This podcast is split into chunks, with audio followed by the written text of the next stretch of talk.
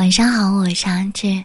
还记得那些夜晚，听你说说星空有排列组合，我们两个人就坐上了驶向终点那班列车，看到盛开着的，把汗水流过的，安静在和自己分胜负的。爱情好不好和时间长短有关系吗？我最近看到一句话说的特别的好，烟花很短暂，那你要不要看呢？如果是灿烂的时光，尽管短暂，也会留在心里很久很久很久吧。我一直觉得，爱情是否美好，是。与在一起的时间长短没有必然联系的，更重要的是这段感情对你的影响。有人说，年少的时候不要遇到太惊艳的人，否则啊，你的余生里全是他的影子。可是我反而觉得，这种相遇是特别幸运的。我永远会记得自己爱过的第一个男孩子，他身上总是带着干净衣服的香气，成绩也非常好，在我眼里总是发着光的。我记得自己为了靠近他所做的努力，一页一页的读书，做练习题，只为了在成绩单上可以更加靠近他一点。可是人生的变数实在是太多了，有时候两个真心互相喜欢的人，也未必可以走到最后。后来即使我们分开了，不能再见面了，我也依然带着那样的习惯，努力寻找着更好的自己，爱上下一个温柔的，在我眼里又发着光的人。所以我一直不认为感情结束了就代表失败了。好的爱情即使是结束了，可是它给你带来的正面的影响，也还是会一直在你的身体里延续。那些关于爱的温暖的记忆，足以在今后的漫长岁月中，成为支撑你的勇气。这样，就算是好的爱情。跟大家说一个，呃，我朋友的真实的一个经历吧。有个同学长得非常的漂亮，虽然她被很多人追求，但是她从小，呃，没有喜欢过任何男孩子。她曾经一度觉得自己是不是，哎呀，我是不是天生就是对爱情比较冷淡，没有喜欢别人的能力呀？她就觉得特别的。无奈，然后对此无能为力。他常常都说自己可能这一辈子都不会结婚。然后他毕业进入职场一段时间里，有一次他的公司来了一个美国的实习生，他看到那个男生的时候，第一眼就喜欢上他了，就像是命运的安排吧。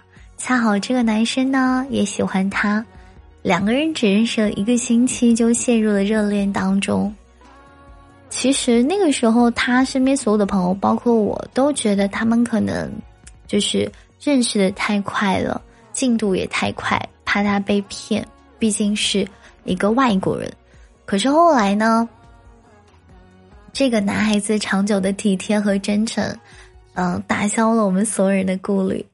这个男生甚至带着这个朋友一起回了家乡见父母，而且他们计划。完成研究生的学业之后就结婚。再后来，男生回美国读书，每天和朋友打三个小时的电话，然后每一个月都从美国飞回来一次，就这样特别辛苦的两个人在一起了两年左右。二零二零年的时候，疫情来了，他们两个人呢就被迫相隔两地。相聚的日子呢，遥遥无期。我这个朋友他就想来想去啊，还是提出了分手。两个人都对着屏幕默默的流泪。男生和他说的最后一句话是：“想你以后一切都好。”他们约定过，疫情结束之后，如果双方都没有新的恋人，他们会选择重新在一起。可是他们都知道，也许以后真的大概就不会再见面了。我知道局外人都很想劝他们再坚持一下，但有时候分开和相爱并不矛盾。漫长的等待比任何变数都可怕，他们的无奈和挣扎我都能够理解。我知道，尽管只在一起了两年，但我的朋友会永远感激，也感谢那一段感情。他说过，有些人只见过一面，却比谁都要懂你、理解你、欣赏你。他会让你变得有自信。也会让你发现自己原来有爱的能力，这就很好了。惊鸿一瞥的人告诉你，原来忽然心悸是这种感觉；遥不可及的人告诉你，原来你可以为了爱全力以赴的成为更好的人；无条件宠你的人告诉你，原来那么多缺点的你也是值得被喜欢的。所以我说，好的爱情，无论长短，都有这样的力量。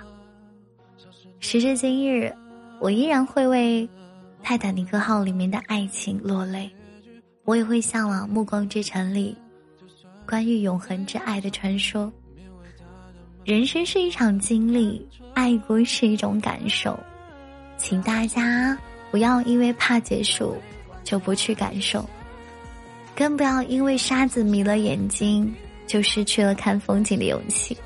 我希望你，即使只剩下一天，也要尽心的去热恋。我是阿志，希望你永远保持爱自己和再一次重新热爱生活的能力。好的东西总是压轴的时候才出现哦。你要耐心的等一等，我是阿志，晚安。当时间当时间还在未完成之前，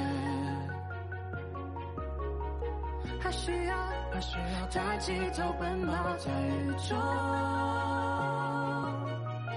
不远处那路口快要出现。希望你能记起这些感动。当时间在未完成之前，你要抢先暂停画面，耐心修剪，下多一些，与寂寞作对的情节。在未完成之前，演出光线，指引你的。